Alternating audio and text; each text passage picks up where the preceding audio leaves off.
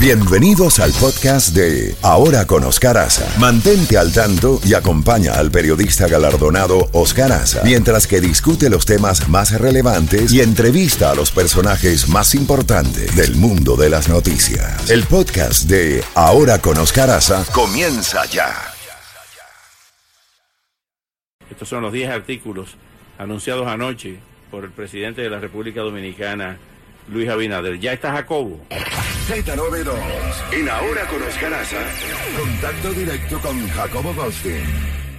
Mi querido Jacobo, cuéntenos. Sigue esta noticia de la eh, señora Pelosi, sigue la noticia de la guerra de Ucrania, sigue las noticias de la política nacional aquí en los Estados Unidos, eh, con los resultados de las elecciones eh, del pasado domingo. Así es, Oscar, y hablando de, las elecciones del martes, eh, lo que sí sucedió es que vimos que las mujeres salieron a votar en masa en el estado de Tennessee eh, y en Indiana. Y, ok, ¿me escuchas, Oscar? Sí, perfectamente, perfectamente. ok, eh, fue en ese estado, creo que Indiana, que es súper, súper conservador y ahí las mujeres que estaban muy molestas con el fallo de la Corte Suprema de Justicia echando por la borda a Roe Wade, el, permitir el aborto que estuvo vigente casi los 50 años. Y entonces salieron en masa a votar y eso debe preocupar a los republicanos que creían que ya tenían amarradas las dos cámaras en las elecciones de noviembre, porque si esas mujeres que votaron en ese estado, que es súper conservador, y lograron derrogar en ese estado lo que querían hacer, que era hacer aún más difícil el aborto. Así que eso puede ser un factor muy importante y los demócratas ya lo están considerando como un método de procedimiento para las elecciones de noviembre, que están a la vuelta de la esquina, Oscar. Estamos estamos a estamos a tres meses de esas elecciones que van a tener una gran reverberancia. Eh, por otra parte, aparte de la lista que tú has dado de los problemas internacionales y nacionales, tenemos también los problemas de la climatología. La ola de calor está barriendo a Estados Unidos. El día de hoy yo creo que es raro el estado que no esté con 90 grados Fahrenheit o más en algunos han excedido los 100 y este esta ola de calor yo no recuerdo en todos mis años por este país algo similar y yo creo que no ha habido algo similar en, quizás en la historia de Estados Unidos desde que empezaron a llevarse récords meteorológicos, no sabemos. Sí sabemos también que siguen los incendios en California, sí sabemos que siguen las inundaciones, que ahora no solo están en el estado de Kentucky, ahora se ha regado a otros estados, creo que Alabama, no sé, pero tenemos problemas, tenemos problemas políticos. Estamos viendo que todavía no está amarrado el plan de ayuda del presidente Biden, porque todavía tenemos a la señora Cinema, Cinema, que, que no sabe si va, si va o no va. Sabemos que Manchin de Medicina Occidental dijo que sí va, pero con él se puede cambiar también. Ese es uno de los principales problemas que tiene eh, Joe Biden, que no puede lograr que haya eh, vaya orden en su propio partido. En eso los republicanos le dan clase a los demócratas. Los republicanos se unen, los demócratas tienen la tendencia a dividirse y les está saliendo caro eso. ¿ah? Jacobo, nos está entrando una información desde Puerto Rico. El FBI acaba de arrestar a la ex gobernadora de Puerto Rico, Wanda Vázquez. El abogado de defensa de Vázquez había adelantado que esperaba que se radicaran acusaciones federales contra la ex mandataria por irregularidades en su campaña electoral. Ustedes recordarán que esta señora, que fue ministra de Justicia y después gobernadora de Puerto Rico en sustitución de Ricardo Rosselló, cuando aquel escándalo de Ricardo Rosselló, pues eh, ha sido arrestada en su residencia en la madrugada de hoy. El arresto de Vázquez Garcet se produce a poco más de dos meses desde que el grupo de abogados de la también ex secretaria de Justicia anticipó que podía ser acusada a nivel federal por supuesto fraude electoral. De manera que es noticia por todas partes, mi querido Jacobo. Sí, si no es corrupción por dinero, es corrupción por política, Oscar. Y a veces las, las dos se unen en una sola. Es increíble esto que está pasando en México. La fiscalía está agarrando a Enrique Peña Nieto, que está viviendo en España, si no me equivoco, y parece que lo están acusando de también de corrupción. Y eso sí es notición, porque en México eh, no se ha tocado a los expresidentes. No ha sido costumbre, no ha habido, aunque creo que estaba tratando de acordarme a quién lo tuvieron detenido en un tiempo. No me acuerdo, pero es increíble, donde pone el hermano, ahí está la llaga, Oscar. Hay corrupción a diestra y siniestra.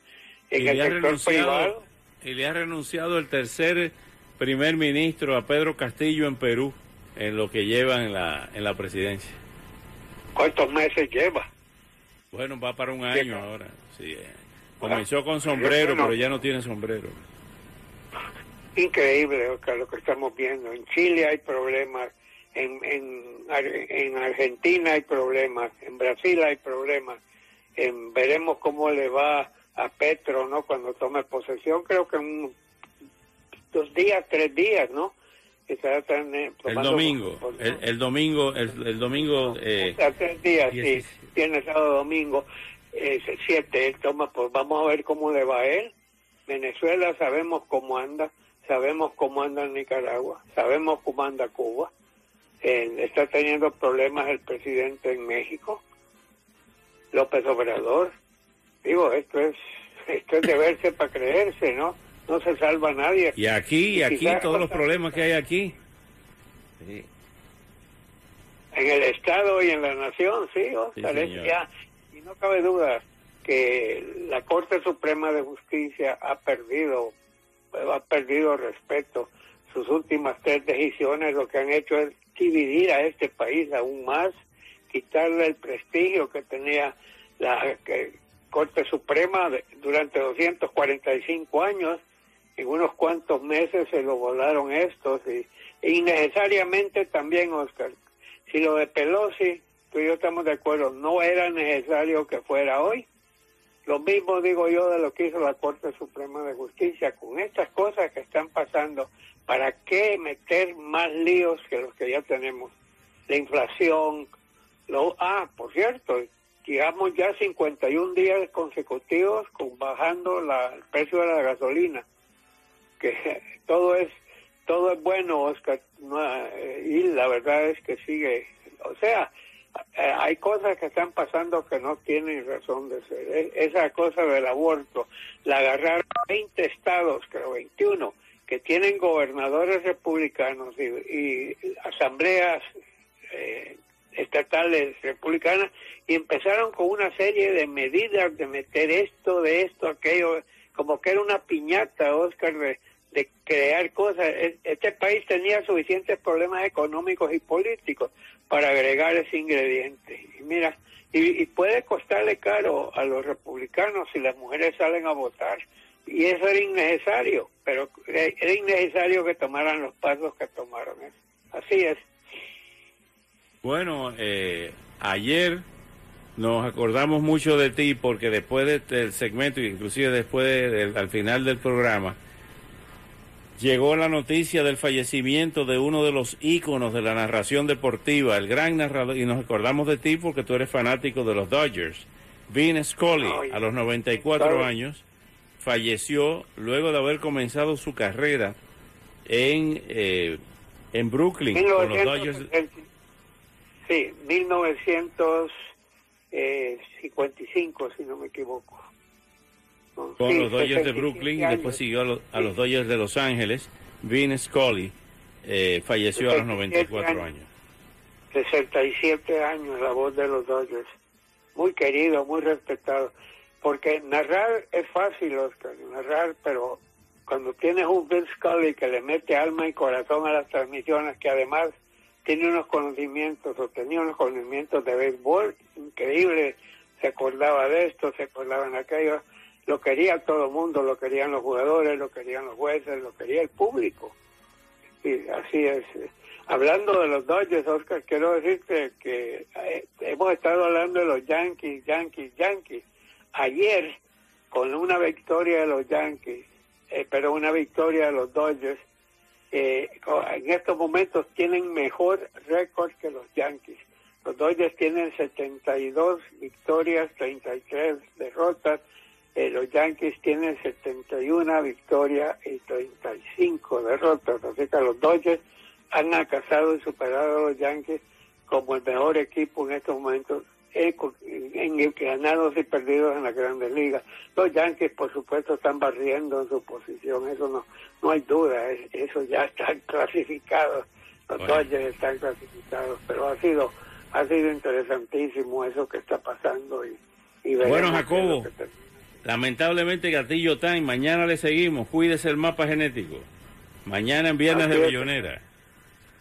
Ya sabes prepárame a Roberto Carlos